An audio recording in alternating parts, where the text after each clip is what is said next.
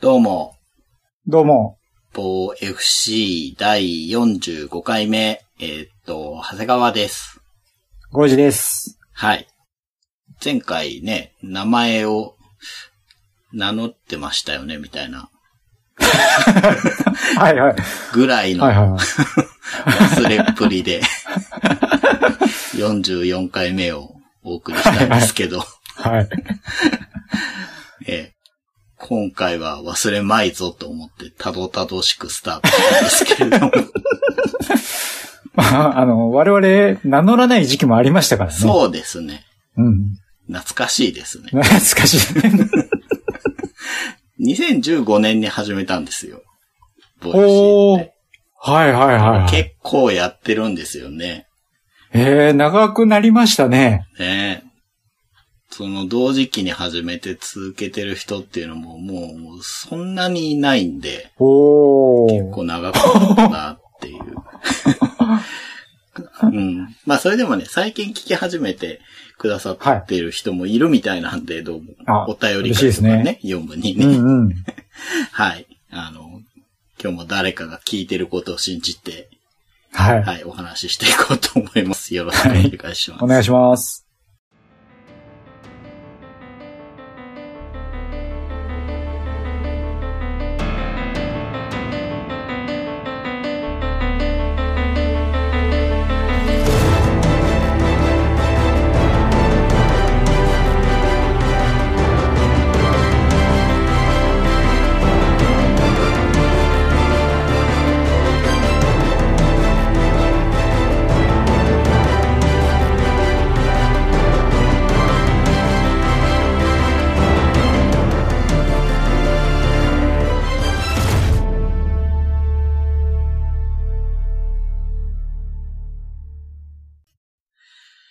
はい。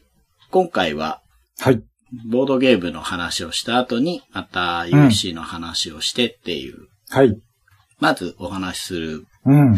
最近遊んだボードゲームということで、あは 結構ざっくりしてきたなっていう、ことなんですけれども、まあ、21年になって、今5月ですけど、少しは遊んでいるので、その中から良かったなっていうものを話していきたいんですけれども、はいはいはい。まず最初に4つか5つか、まあ、ここら辺が記憶に残ってますみたいなのを話してかうんうんうんらうんお互い1本話すっていうので、はってい。こと思うんですけど、うん。この方から5つ名前を出すとですね、はいはいはい。まずあの、つかな諸島の小道っていうほゲームー。知ってます。 いやー、知らないですね。これ、はいはいはい富士山好きなマングロービアはいはいはいはの作者のスベインソンい。はいはいはいさんはい。と、オストビー、おー。マンモスとかオートマニア、はいはいはいはいはいはい。キャピタルラックスか、はいはいはいは作品なんですよ。い。へえ。紙ペンではいはい。何度でもやりたいっていう、おー。本当に面白いあ、なんか、感じなんでデすザイナーさんも結構有名な二人が組んでて。そうなんです。へえ。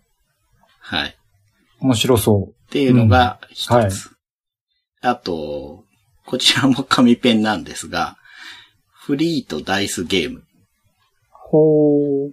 で、これ、フリートっていう ゲームがシリーズでいくつか出てるというか、はいはいはいはそれのダイスゲーム版なんい。ではいすが、は僕もフリートを知らない。いはい。ダイスから。そうそうそう、いきなりダイスから。まあ僕ね、あの、ボードゲーム始めた頃に、はいはいはい。まずラダイスから入ったん で、はい はい。なるラほど。はよく知らない。 ラダイスしか知らないみたいな時期があったんですけど。 はい。あの、これも面白かったです。なんか、一緒に遊んでた人たちはね、遊ぶ麻薬だみたいうな。わ、なんか最高ですね。すめげっえ盛り上がってて。ちゃ欲しくなりますよ。はいはい。でしょ だけど僕はね、全然、なんか決まらなかったんです けど。まだ多分ルールを全部飲み込んでないから、はいはい。そこまでに達しなかったんですが、なんかすごい面白いらしいんで、そこら辺も再確認したんで、これもまたやりたいな、みたいえなえ感じ遊んでみたいですねゲー。ムですね。うん、うん。はい。で、 これ次も紙ペンだから、ばっかりやってますね。 えっと、横浜新商電ローランドライト。ほう、はいはいはいはい。これは2021年のガズブランドさんの新作のはいはい。横浜新商電の紙ペン版うんうんうんうん。ですね。で、僕横浜新商電も好きなんですけど、ううん、ん。こっちも面白かった。ほう。 2021年春のゲームマーケットで出てきた中で一番気に入ったかな。おーう。ん。やっぱり、おかずさん安定して面白いな。さすがですね。うん。で、次がですね、はい1981年に発行されたお40年 前。ね、はいすごい昔に急にもうなっち急 に、はゃいうはけどい。、ブラックスパイはいはいはいはいはいはい。のチケットトゥーライトでおなじみのアラン・ムーンはいはい。が作ったトリックテイキングですね。まあ、あの、初めて遊びまして、最近。うんうん。すごくオーソドックスなんですけど、で、ランクもフォローできるタイプなんですけど、こう面白くて、やっぱりすごく。ええう、ん。いいっすでねね。うん。あの、アートを調べたら、うん。あの見覚えがあって、旧版のアートがすごくいいんですよ。ほう。はいはでい。も、いかんせん古いから、これ絶対手に入んないだろうなと思ってたやつで、はい。で僕が遊んだ方の版は、売ってんの結構見てたから、うんじゃあ買おうかなと思ったら、ちょっと今、なんかどこでも手に入るみたいな感じではなさそうなんですよね。うんだけど、うんまあ、手堅く面白いトリックテイキングで、いいですまあね。良かったですね。オーソドックスな感じが。はい。うん。で、まあ、最後がですね、はい。 2017年に発行された、ほう。テラフォーミングマーズ。ああ、来まし たね。ついに、ついにこの日が。はい。ついに火星に到達したわけですけれど。 まあ、ノーコメントというか。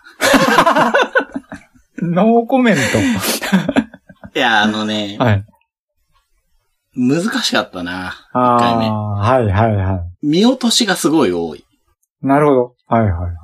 アイコンがね、ああ。わかりづらいまあまあまあ、そうっすよね。うん、確かに。丸いアイコンとね、四角いアイコンを、まあ、違い分かってるんだけど、うん。うんなんか一部勘違いしてたりとうか、んうんうんうんうん。で、なんだあの、ハンマーのマークみたいな、はいはいはリソース、はいはいあれで、コストを代用できたりするい。じゃないああ、はいはい、ありますよね。はいはい。ですか。あそこら辺もね、中盤くらいまで頭が抜けてて、はいはい。うん、だから、リプレイ欲求はあるんですよはいはいすごはいくはい。ただそれが、あまりに抜け落ちてて、納得いってないから、はいなんかはいはい感じで。まあそういう意味でちょっと保留なんですけど、あ確かにまあ、やってる最中は面白かったです。ああ、よかったです。うんま。あ要素が多いですからね。アイコンも多いし。うん。うん。ただ、あの、人気なのは分かる。これ面白いってうん。言われるよなーって思って。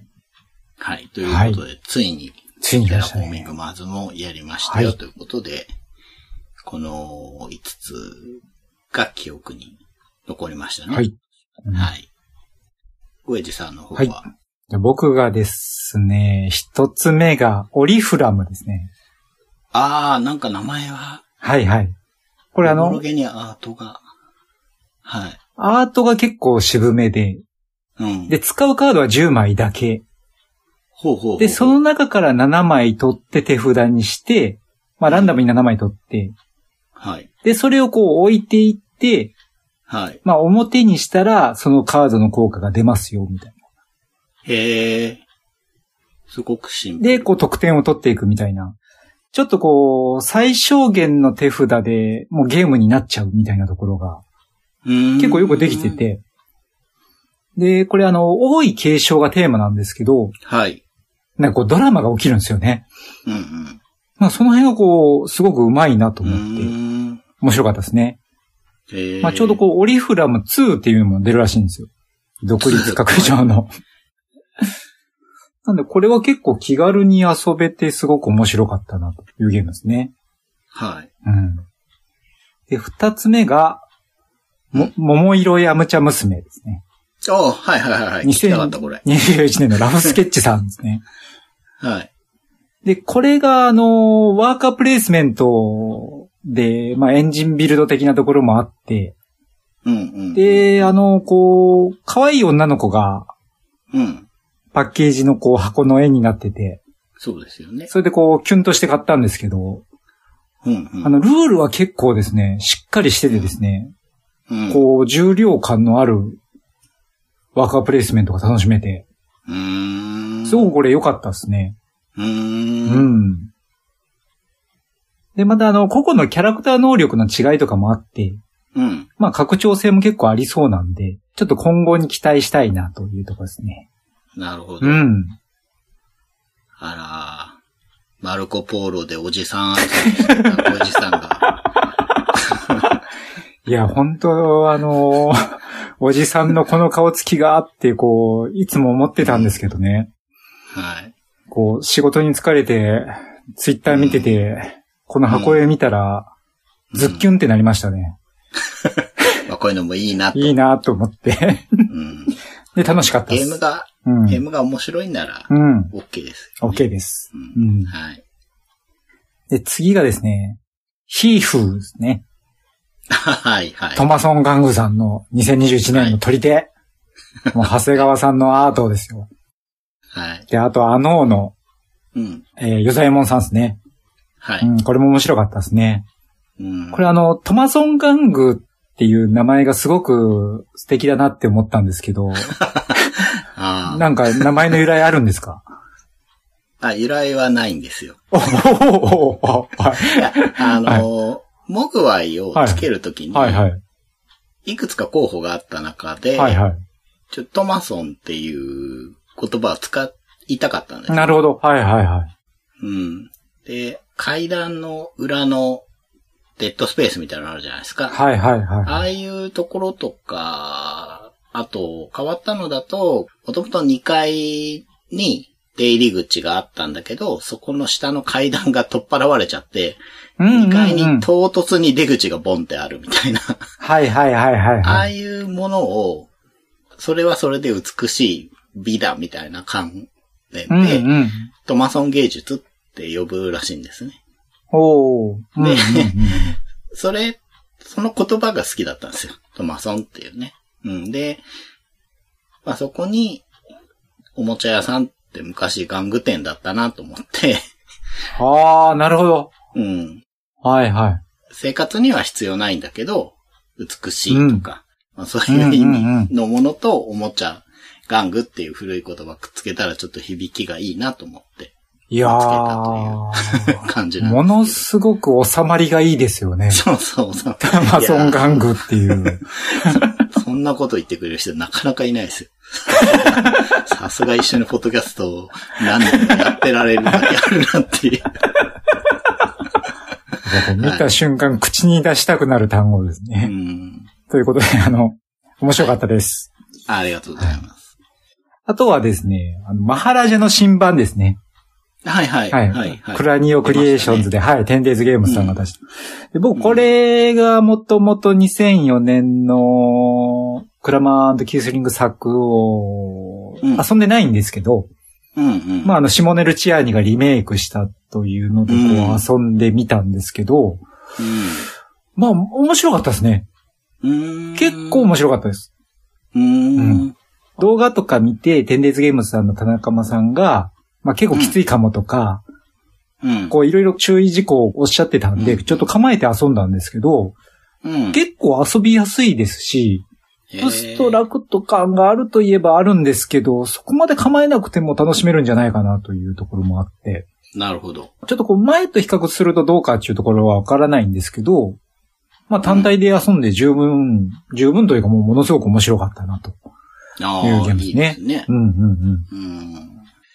面白い流れですようね。ん。その往年の巨匠の作品をはい新進気鋭の人が、はいはいはいはい。今風にするっていう。はい。うん。なんかアートもすげえかっこいいです、かっこいいですね。ね。うん。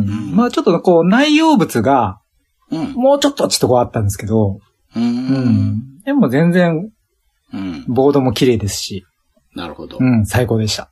はい。うん。で、最後がですね、はい。これちょっと読み方が、あ の、しっかりしてないんですけど、はい。打点球、ああ、はい、はい、はい。ティエンゴはい。ですかね。あの、打つ、はい。点、はい。あの、天井の点ですね。それに数字の9、打点9ですね。はい。で、これ中国のトリックテイキングで、あの、19世紀末うん。ぐらいから遊ばれてるらしい、うん。牌を使ってうん。遊ぶやつなんですけどね。うん。で、まあ、独特で、トリックテイキングというよりは、こう、大富豪より、うん。でうん。 1枚出すだけじゃなくて、2枚出し、3枚出しみたいな世界もあって、うん。まあ、役みたいなのもあって、うん。それによってこう、もらえる得点が倍付けになることもあるし、みたいな。うん。一応、メインフォローで、うん。スートが2つあって、はい。まあ、基本はそのスートをフォローしましょうなんですけど、フォローできないかしたくないときは、まあ、自分の牌を裏向きに出していいですよ、みたいな感じでうんやってっ、て、最後に勝った人が、そのトリックの勝、トリックというか、ラウンドの勝者みたいななるほど、なるほど。感じで、えー、まあ、ちょっとすみません。説明がすごくこれ難しいんですようん。そのそもそも牌に何が書いてるかよくわかんないっていうところもあって。あただ、3時間ぐらいこうずーっと遊んでたんですけど、あ。ええまだ遊んでられるなっていう。それ、一回はうん。何分ぐらいで終わるんですか、 1回は多分1時間あ、そんなかかるんですぐからい。うーん1回の、えっ、と、ラウンド自体は短いんですけど、ん何点取るかまでやるうんで。ん、なるほ。ど。まあ、それ次第なところはあるんですよね。なるほどね。うんうん。で、まあ本当麻雀みたいにこうずっとやってられるなみたいな感じですね。あうん。独特のプレイ感だったんですけど、まあ本当中毒性があって、なるほどなという面白さでしあ。たうーね。ん。なんかね、人気ですもんね。ですね。うん、うん。好きっていう人多いですもんね。うんうんうんうん。なるほどね。なんか、一つも被ってない。本当ですいいね。ですね。はいい。はい。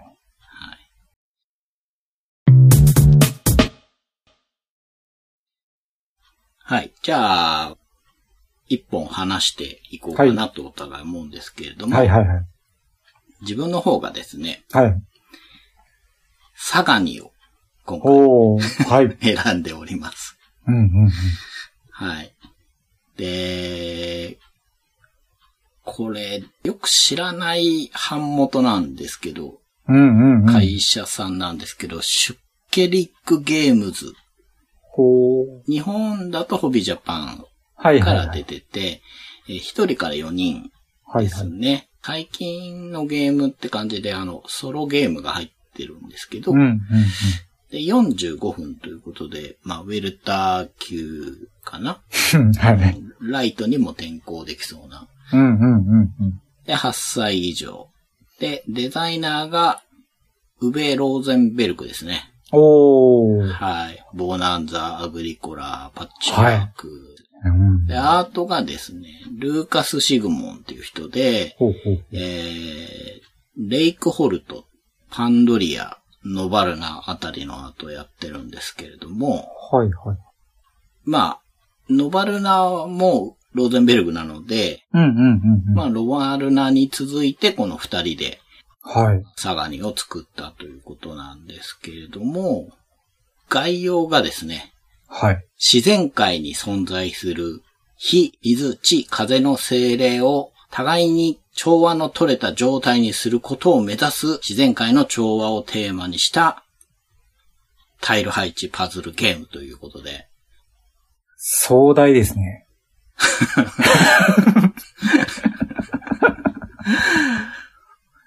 ちょっと難しいところもありますけど。はでしょい。なんて言うんですかね、こういう。超自然派みたいな 感じがあるんですけど、はいはいまはあ、やってることは何のことはないって言ったら失礼なんです が、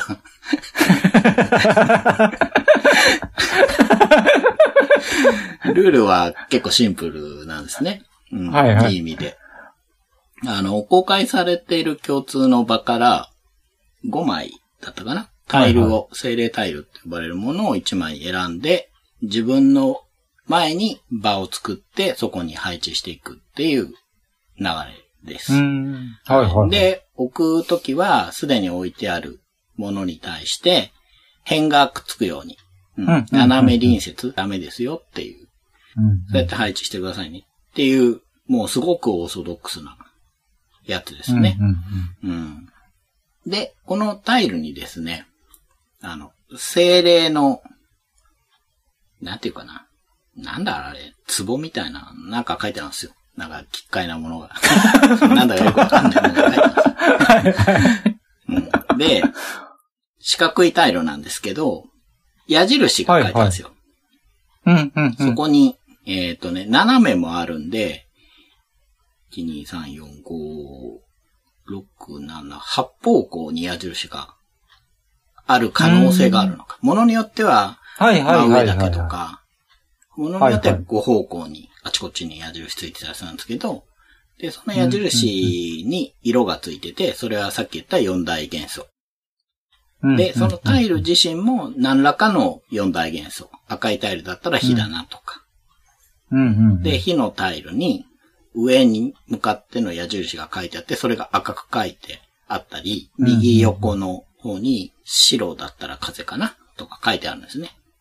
で、そのうん。タイルが必要としている精霊の色と置いてほしい場所が書いてあるわけです。矢印で指示されているという。なるほど。で、はいはいはいえっと、その、矢印と同じ数の、まあ、さっきの例だと2つ出てるわけですけど、え2つだったはいらは自分の持っている木駒の丸いディスクをそこに2つ置くと。うんうん。手番では。まず、はいはい。共通の場から取ってきて、自分のここに何にもなければ最初自由にポンと置いて、もう1枚でも置いてやれば辺が隣接するように置くと。で、置いた時に、その矢印のタスク、もともと白い風のタイルを持っていて、うんうんうん。その横にさっき言った右側に白い矢印が出てるタイルを置くと、うん。風のタスクを達成してますってことになるわけです。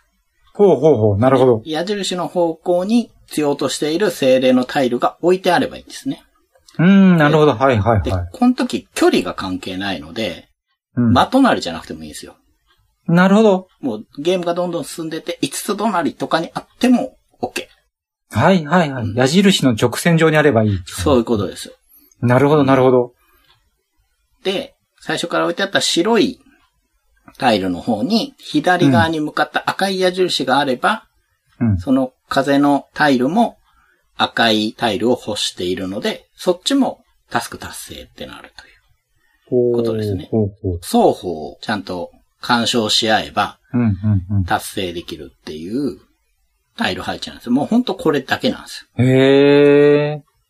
で、えーさっきディスクを置くって言ったんですけど、真ん中にね。うんうんうんで、これが、まあ、得点化の肝で、さっきの例だと、右側に白いタイルが欲しい。うん。上側に、なんて言ったっけな。水かな 青いタイルが欲しい。うんうん。って言ったとして、その両方を叶えると、その矢印2個分のタスクを達成しましたよっていうことで、最初に置いた2枚のディスクをうん。達成したらその矢印の上に置くんですよ。はいはいはい。これはもうできてますっていうことで、なるほど矢印を隠しちゃうと分かりやすくなるのでう。んうんうんうん。なので真ん中に積まれた2枚のディスクが、右側の白いタイル達成で右側の矢印を隠すように置く。上側の青いタイル達成で青い矢印を隠すように置くってなると、うんうんうん。その、なんだかわかんない絵って言っちゃうやつから、精霊が誕生してですね。ほう。はい。タイルを、まあ、要は裏返すだけなんです けど。裏に、可愛くないポケモンみたいなのが書いてあるんさっきからなんか、要所要所に冷たさが あります ね。フレーバーに対する。 えーもうなんかこう、誰得モンスター。 誕生するんですけど。はいはいはい。で、得点化される。はいはいはいはい。うん。っていう仕組みなんですね。で、矢印がいっぱいあるってことは、うん高得点になるんですけれども、なるほど。はいはい。タスクを達成しづらいんですよ。うんうんうんうんうん。まあ、例えば6方向にあるとしたらね、ディスクを6枚そこに乗っけなきゃいけないんですけれども、うんうんうん。その置くディスクっていうのが各人有限なんですよ。最初に20枚持ってる。うーん、ふんふんふん。だから、その6のタスクのタイルを調子乗っていっぱい置くと、足りなくなっちゃうわけです。なるほど。はいはいはい。足りなくなったらどうするかっていうと、共通の場に赤いディスクが、みんなで使える赤いディスクがあるんですよ。はいはい。で、それを取ってきて矢印の上に置くなり、コストの数の分だけ積んだりするんですが、うんうん。それは、1個マイナス2点なんですね。うわあ、なるほど。うん。そういうことですね。はいはいはい。そういうことなんですよ。だから、ルールは至ってシンプル。もう今の説明で、なんとなく面白さの肝とかも伝わったんじゃないかなっていう今、手応えでしたけ ど。ルールはシンプルですが、はいはいは世い。界観は全くわからない。いや、でもなんか面白さは伝わってきました。なんか。うん。うん。タイル配置としては、割と悩ましいんですけど、ギリギリ許容範囲なんです、僕的に。はいはいはいはい。もうこんな考えてらんないよっていうほど複雑ではない。うんうんうんうんうん。気持ちよく悩ませてくれるぐらいの範囲で、そこに対して20枚のディスクのマネージメントっていうはいはいはいルはいールを足し込んでるのがすごくうまい。うまいですね。うん確かにだらそこがもうやっぱさすがだなとういう、ん。ローゼンベルクさすがだなっていう。そしてシグモンはなんでこんな絵を描いたのかっていう。あの、遊ぶ前って、その、独特のアートはいはい。で、なんだこれやと思ってたんですよ。うんうんうんうんうん。記憶には残ったんだけど、はいはい。全く遊びたいと思わなかった。申し訳ないけど。なんかゲームが想像できないですよね。そうなん箱とか見ても。うん。うん。これは、一体なんだタガニってなんだみたいなはいはいはいはい。で。ちなみにサガニっていうのは、あの、スイスの医者、兼科学者、兼錬金術師、兼神秘思想家のパラケルススっていう方がいてですね。ほう。ホーエンハイムっていうのが本名らしいんですけど、あのこの人の本はい。の中で自然界の精霊はい。につけた名前がサガニなんですって。全然わからないですね。もうわからない。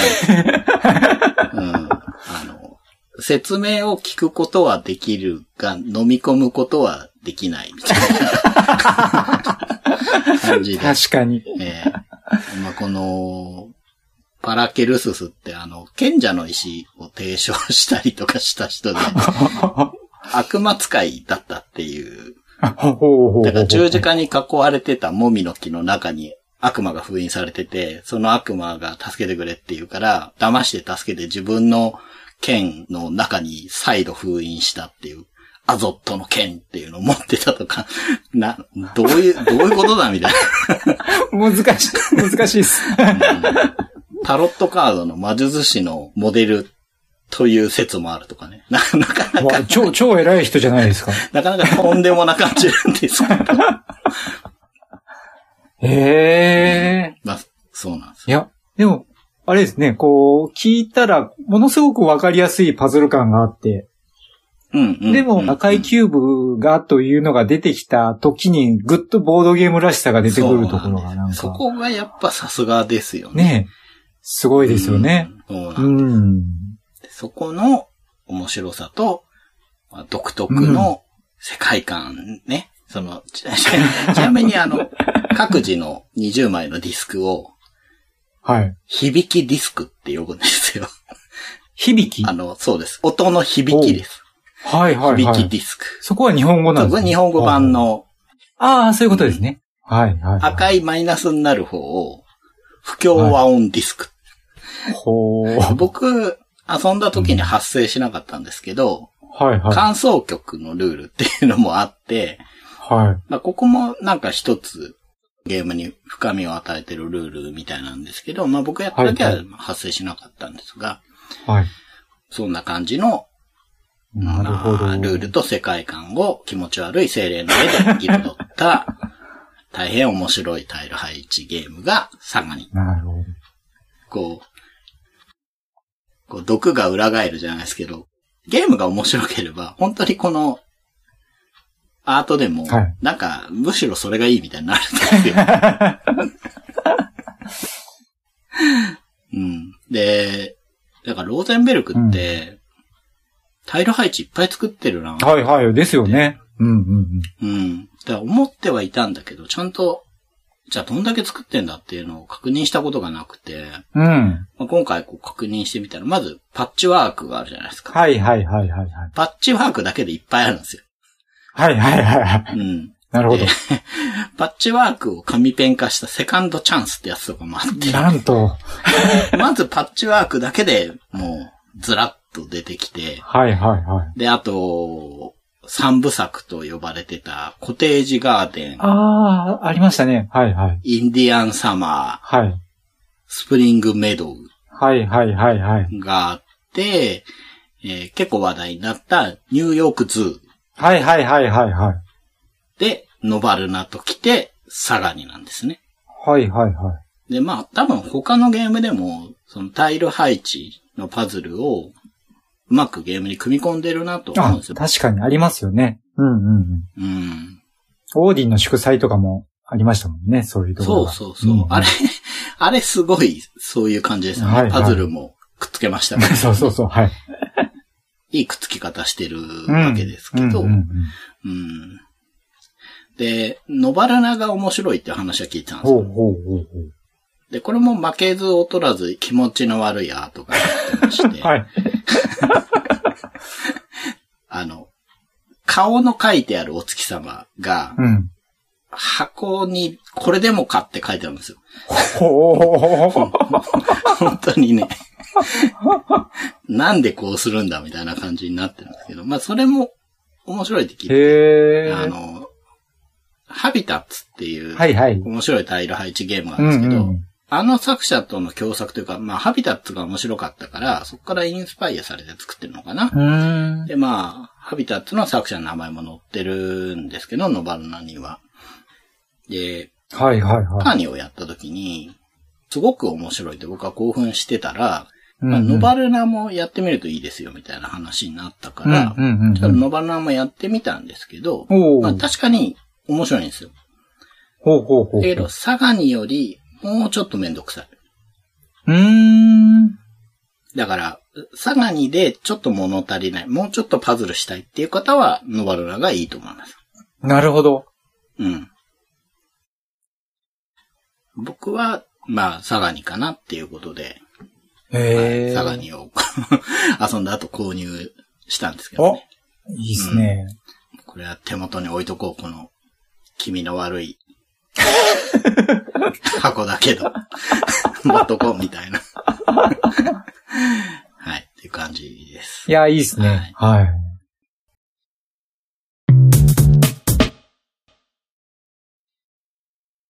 じゃあ、えー僕の方がですね、はい。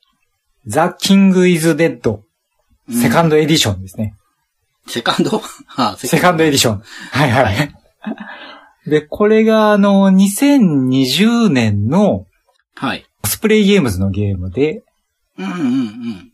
2人から4人、うん。まあ30分から45分なんで、ライト級ですね。うん。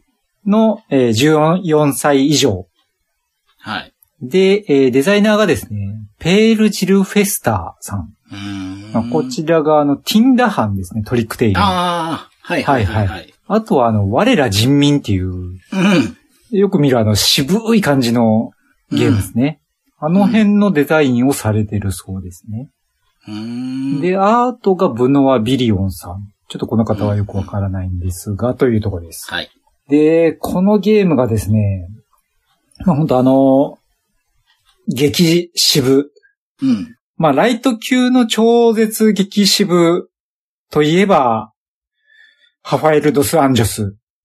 そうですね。僕も今、あの、鋭い眼光が頭に浮かんでましたけど、ドス、ドスアンジョスですね。それは。まあ、なんで、ドス・アンジョスを念頭にイメージしてもらえればというゲームなんですが、うんうん、ぼ僕はできます。 どういう入りかっていう話ですけど。 あの、2007年にですね、あの、シャム王というゲームがあったそうで、それのリメイクが2015年にザ・キング・イズ・デッドというのが出うて、んそれの第2版という位置づけらしいんですね。なるほど。で、まあ、舞台はイギリスで、うんアーサー王の死後、混乱しているイギリスを舞台にしたエリアマジョリティということで、はい。で、登場する勢力としてはですね、とうんスコットランド、ウェールズ、イングランドの3つが出てきますと。で、まあ、簡単にこの3つの勢力を、青、赤、黄色の3つという呼び方をしようと思うんですけど、はい。ボードにはイングランドの地図が書かれてますと。で、この地図が8つの地区に分けられてます。うん。で、この8つの地区に赤、青、黄色のキューブをランダムに4つずつ置いてスタートします。うん。うん。で、プレイヤーはですね、この赤、青、黄色のどの立ち位置というのは最初は決まってないんですね。うーんまあ、俯瞰してる感じですね。この3つの勢力が争ってるのを。なるほど。で、ゲームをしていく中で、まあ、アクションをして、うん。まあ、大体アクションの中でこう、キューブを入れ替えたりとか、キューブを置いたりとか、いろいろしていきながら、うん。全員がパスをしたらラウンドが終了しますと。はい。で、そのアクションをするときに、キューブ増やしたり入れ替えたりするのと同時に、必ず、えー好きなキューブ。うん。これはどの地区にあるどの色のキューブでもいいんですけど、うん。これが欲しいなっていうキューブを1個取っていいですと。うん。うなんでアクションしながらキューブを手元に置いていくっていうはい形はいが。はいはい。なるほど。できますなるほはいいはい。で、ラウンドごとに決算が行われて、ど。うん。このラウンドはこの地区の決算をしますよとうん。いうのが決まってるわけですね。うん。で、決算の段階でキューブの数を比べて、うん。一番置かれているキューブの色の勢力がその地区を支配します。うーん。といった形で、うん。 8つの地区を、うん。その3色のどこが支配していくかっていうのをこう決めていくわけですよ。うん。うん。ちなみにこの8つの地区をどういう順番で決算していくかというのはゲームスタート時にランダムで決められて、オープンにされてます。なるほど。うん。なんでそこをどういう風に見ていくかというのも一つ戦略があるわけでうすん。うね。ん。うん。で、あの、勝利条件なんですけど、はい。最終的に8つの地区の支配が決まって、うん。じゃあどこの勢力が一番多く支配してますねというのが決まりまうす。ん。例えばその赤が一番多かったですねと。はい。そしたら、その一番多く支配している赤色うのん。キューブをうん手元で一番多く持っている人が勝者になるんですうん。うよ。ん。なんで、どういうキューブをどう集めていくかというのもポイントになってくるとうん。なるほど。いうところが大きな流れなんですけど、うん。うん。ちょっとここからですね、渋いポイントをですね、はい。 3つうん。説明していきたいなと思うんですけど、まずはあの、はアクションシステムなんですけど、これはうんゲーム開始時に8枚のカードが配られて、これはもうみんな共通の8枚です。はい、はい、はい。で、その8枚のカードを使うことでアクションをしていって、まあそのさっき言ったみたいな勢力のコマを置くとか、うんこう全部効果が違うんですよね。で、この8枚のカードは、ゲーム中に1回しか使えないんですよ。うん。うーんつまり、、うん、ゲーム通してうん。最大で8アクションしかできないんですよ。うわ、少ない。少ないんです。うん。で、ラウンドが終わる条件はうん。全員がパスしたら。うん。なので、例えばその1ラウンド目からうん。あ8枚使うこともできるんですよ。あー、うん。そうですねそ。の代わり最大8ラウンドあるんで、うん。残りの7ラウンドは何もできない。ずっとパスっていうしかなパい。ス。はいはい。うん。うん。まあ極端な話でしたけど、うん、例えばその、このラウンドで決算される地区がうん。自分にとって重要だから、うん。うん。ここはカードをちょっと多く使って取りに行こうとか、うん。後々苦しくなりたくないから、ここはちょっと捨てようとか、うん。その8枚をいつ使うかというのがものすごくこう悩ましいんですね。うーん。たった8回しかできない。うん。しかもどこかの地区は捨てなきゃいけないという駆け引きがなるほど。ありますし、全員同じカードで、うん。あの人はあれを使ってるよねというのがうん。わかるんで、うん。そこの駆け引きも生まれてくるとうん。いうところがすごく渋いなと。うん。で、まあ、その渋いポイントの二つ目が、はい。まあ、勝利条件、先ほど言った勝利条件なんですけど、うん。支配が多い勢力のキューブを一番多く持っているプレイヤーが勝つと。うん一。方でアクションをした時にう、ん。一個だけ好きなキューブを手元に置けるとうん。いうことなんで、キューブを取ると、例えば赤を応援したいからうん。うん。赤のキューブを取るということは、逆に言うとボード上から応援する勢力が一個減っちゃうわけですよ。そうですよね。弱体化するんじゃないかなと思って、うんそうなんですようそうなんですよ。ん。しかも、そのキューブを取ることで、うん。周りの人から見ると、うん。ああ、あいつは赤だなと、なるほどね。うん。うん。邪魔しちゃおうとうん。うん。いうとこまで見られちゃううんん。ですよ。なんで自分が最終的に勝つためにキューブを取るという行為と、うん。キューブを取ることによって勝利から遠ざかっちゃうといううん。ジレンマが内在しちゃってるんですよね。うん。そうですね。うん。なんでまあたまにこう違う色取りつつはいはいはいみたいなところも、お互いの腹を探り合いつつみたいなインタラクションが生まれてくると。その取ったキューブは、はい。取った後、こう、ついた手の後ろに隠すとか、そういうことできるんですかあ、できないです。オープンです。完全にうわ。ーすごい。厳しい世界。厳しいんですよ。うん。ちなみに最初に2つだけランダムにキューブを配られるんうで、んうん。まあそれが実は、あの、指針にはななるんるですほけどどね。ね。うんうんうん。うん。最初に赤が2つあるから、もう赤で一気にいっちゃおうとうん。か、いうところは当然あるんですけど、まあ基本的にはもうオープンうです。ーん。うん。で、3つ目がですね、はレい。キシブポイントの3つ目なんですけど、うん。これがちょっと今まだ説明してないもう一つの勝利条件があるんですよ。なんと。はい。で、これがですね、あの、さっき言ったみたいに、ラウンドで決算する地区で、はい。最も多くキューブが置かれた勢力がそこを支配しますと。ただですね、例えば、同率1位があったとき、ん2つの勢力が同率1位だうっんたとき、うんどうなるかというと、その地域に黒色のディスクが置かれるんですよ。うーん。で、これは何かというと、うん。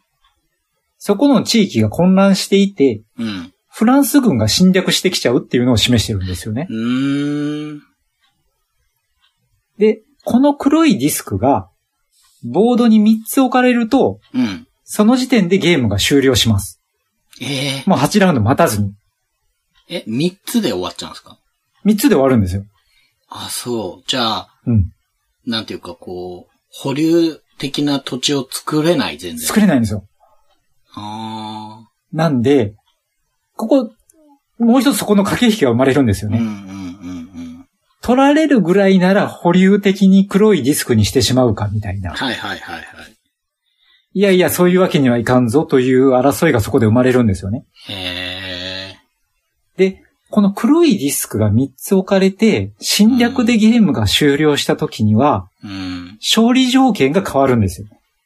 うーん。通常は最もその、駒持ってなきゃいけなかったんですけど、うん。侵略によるゲーム終了の場合は、赤、青、黄色の3つのキューブをを1セットとして、そのセットを最も多く持っている人が勝利するうん。ようになるんですよ。うんうん。なんで、あの、侵略による勝利と通常のし勝利条件が全然違うんでう、ん。どっちでいこうか。うーん。例えばその一番多くコマを取る競争に負けそうなんで自分は、そういうセットを集める方に動いて侵略によってゲームを終わらせちゃおうとうん。いう動きを密かにし始めてう、ん。ただ残りの二人がその侵略を防ごうとして、はいはいはい。暗黙の了解の中でそれを防ごうとしたりとうか、ん。勝利条件が分かれることによって、そのいろいろな思惑が生まれて、うん。ボード上での力関係がどんどん変わっていくとうーん。いうところがですね、また悩ましくて。うんうんうん本当にこう、インタラクションが本当に尖っててですね。そうですね。うん。もうインタラクションだけでゲームが成立してるみたいなところがあって、うん。あの、キツキツ感はすごくあるんですけど、うん。まあ、あの、短時間で終わりますし、これがもう30分45分で終わっちゃうんでうんう、んうん。まあ8アクションですからね、そうです言うても。ね。うんうん。この濃厚さが味わえるんいでや、、すごい一手が重そ重いっすう。う。ん。こものすごく重いっすなうん。うん。で、あとはまあ、アートワークも渋いんですよね。はいはいはい。これぜひ、こう、箱絵見ていただいたら、こう、本当その時代の、こう、紋章のような絵が描いててですね。そのテイストで、こう、カードにも絵が描いてあって、もう雰囲気抜群なんでですね。えー、えなんでこれやったんですかこれ買ったんですかいや、買ってないです。あのーたまたま遊んうだん友達が持ってて、うんうんうんまあちょっとやってみようかっていうふうにやり出して、うんうん。うーん。最初にその8アクションしかできないって聞いた時に、うん。いや、それちょっとルール間違ってるんじゃないっていうう、ん。すら思ったんですけどね。うん。まあ、遊んでみると納得のうん。うん。聞き方だな。いいですね。すごく、なんかこ、はいうクラシックなゲームって感じが。そう、そうなんですよね。うん。タイトルからだとゾンビゲームかと思ってたのに。デッドシリーズ。あ、ゴエジさん、またゾンビのゲームを見つけてきたなと思ってた。 お好オブザ・デッドか、イズ・デッドかっていう。お好きなゾンビかなと思ったら、違いましたけど。渋いですね、もう。菊谷、すごい渋い。うん。なんか、勝ったらすごく手応えを感じそあ、そうなんですよ。う。ねえ。やったぞ感がすごいありましすごいあたりね。そうなうん。気するな。うん。いやー、よかった。あのはい。ー佐賀に、で終わ、僕が佐賀にを先に。いやい や、いやすごく締まったゲームとしてね、こういう重いゲームも、重いというか、こういう渋いゲームもはい。良かったなと思いますね。うん、なんか対照的じゃないですか。どっちも面白いけ ど、ななんていうか存在として全そうです然違ねうというか。世界観もこう全然違いますしね。うん。はい。